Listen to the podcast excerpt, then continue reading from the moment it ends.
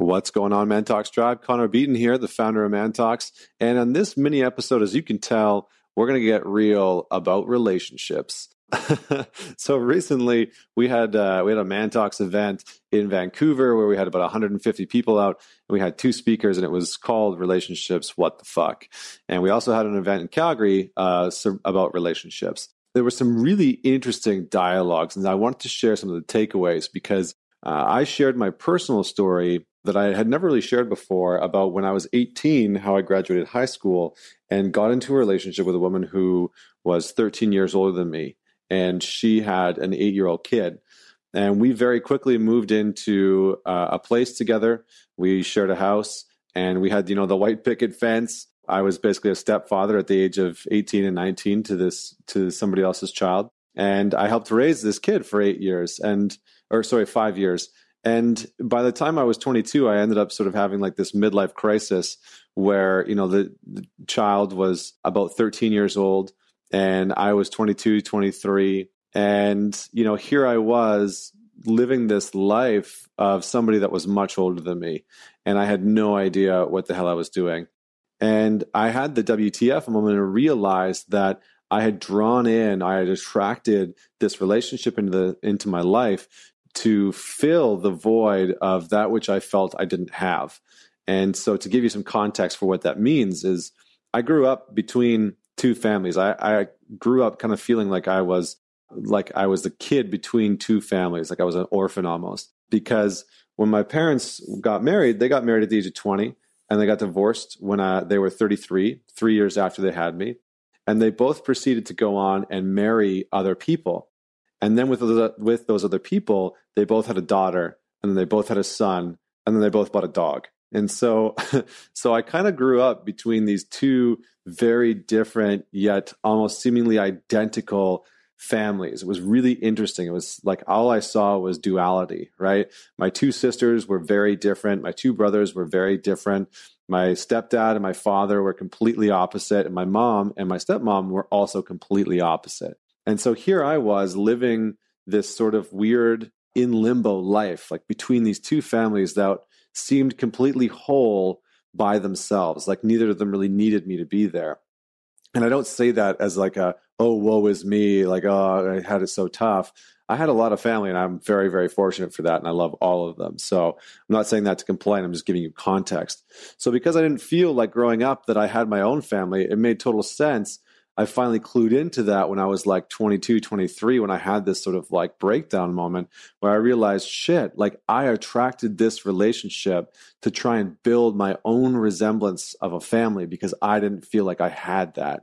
And when I shared that story, a lot of people in the audience had a sort of like aha moment because they they sort of started to realize that a lot of the relationships that we attract into our lives as adult are trying to fill some sort of void as a kid you know? So if you had an abusive father or a verbally abusive mother or something like that growing up you can't, you're going to try and put yourself into situations that will basically allow you to feel safe you know with the with the with your partner so that you're not putting yourself into that perceivingly uh, abusive relationship again. Or you go in the direction of trying to attract in the exact same thing because it's all that you know so that was that was one of the relationship WTF moments that we had. And then I wanted to share the the two speakers. I wanted to share two takeaways from each of them because it was really really powerful.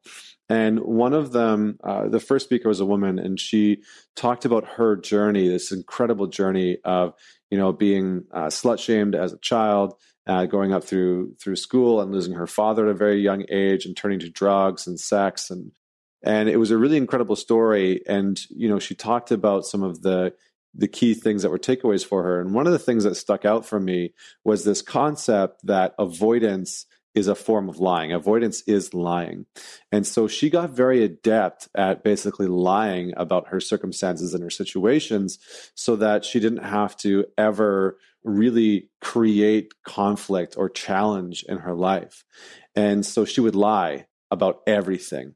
And I think this is something that we do often in relationships. We we just avoid telling the truth about something because we think that it's and we feel that it's going to be too challenging to deal with or that it's going to hurt the other person's feelings or it's going to make us look bad and so instead of bringing it up and out into the open we just avoid talking about it altogether but that actually is a form of of lying it was a really powerful realization i think for the audience the second piece there's a gentleman who shared his story of getting engaged and really falling into this relationship where he knew that it wasn't right, but from a social construct place, it was like that's what he should be doing. He should be getting married. He should, you know, buy the house and have the kids and buy the car and and you know, he worked for this pharmaceutical company, so he kind of was like building this quote unquote successful life but he was actually miserable. He, he, really didn't want any of those things. He didn't want the job. He didn't want the relationship with this specific person,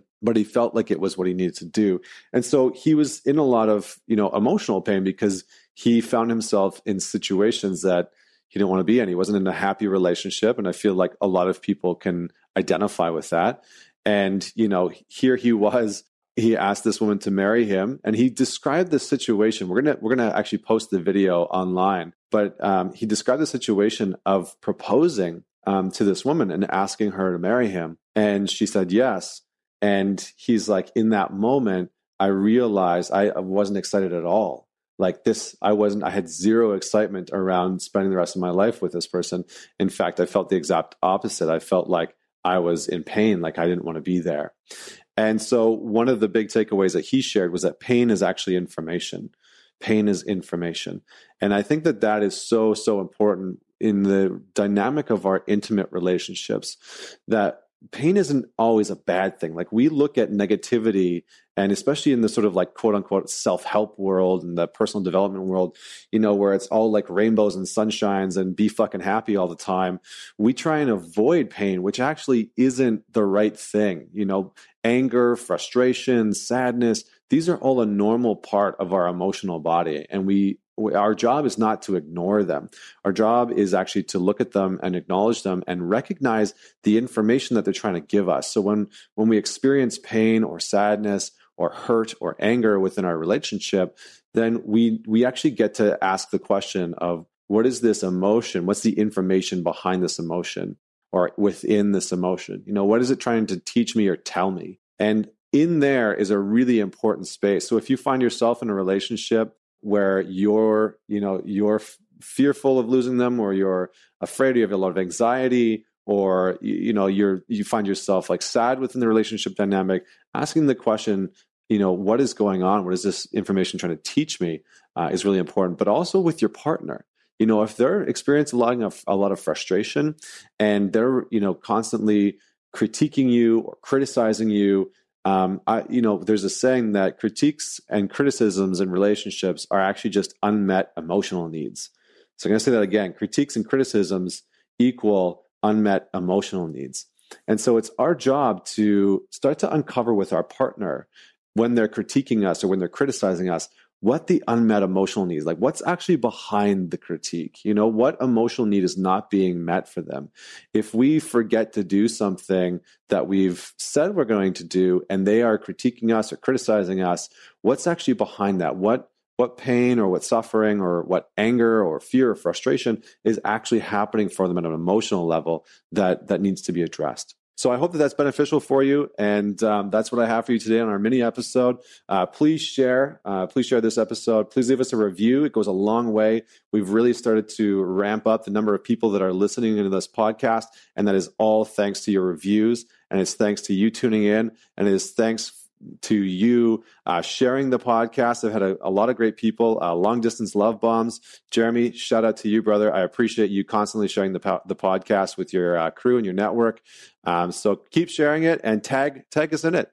Tag Man Talks, and uh, we'll give you a shout out. And if you have any questions that you'd like me to address on these little mini episodes, please reach out through Instagram. It's at Man Talks. You can reach out through Twitter at Man Talks or you can connect with me on the Facebook, which is also just Man Talks. Until next week, this is Connor Beaton, founder of Man Talks.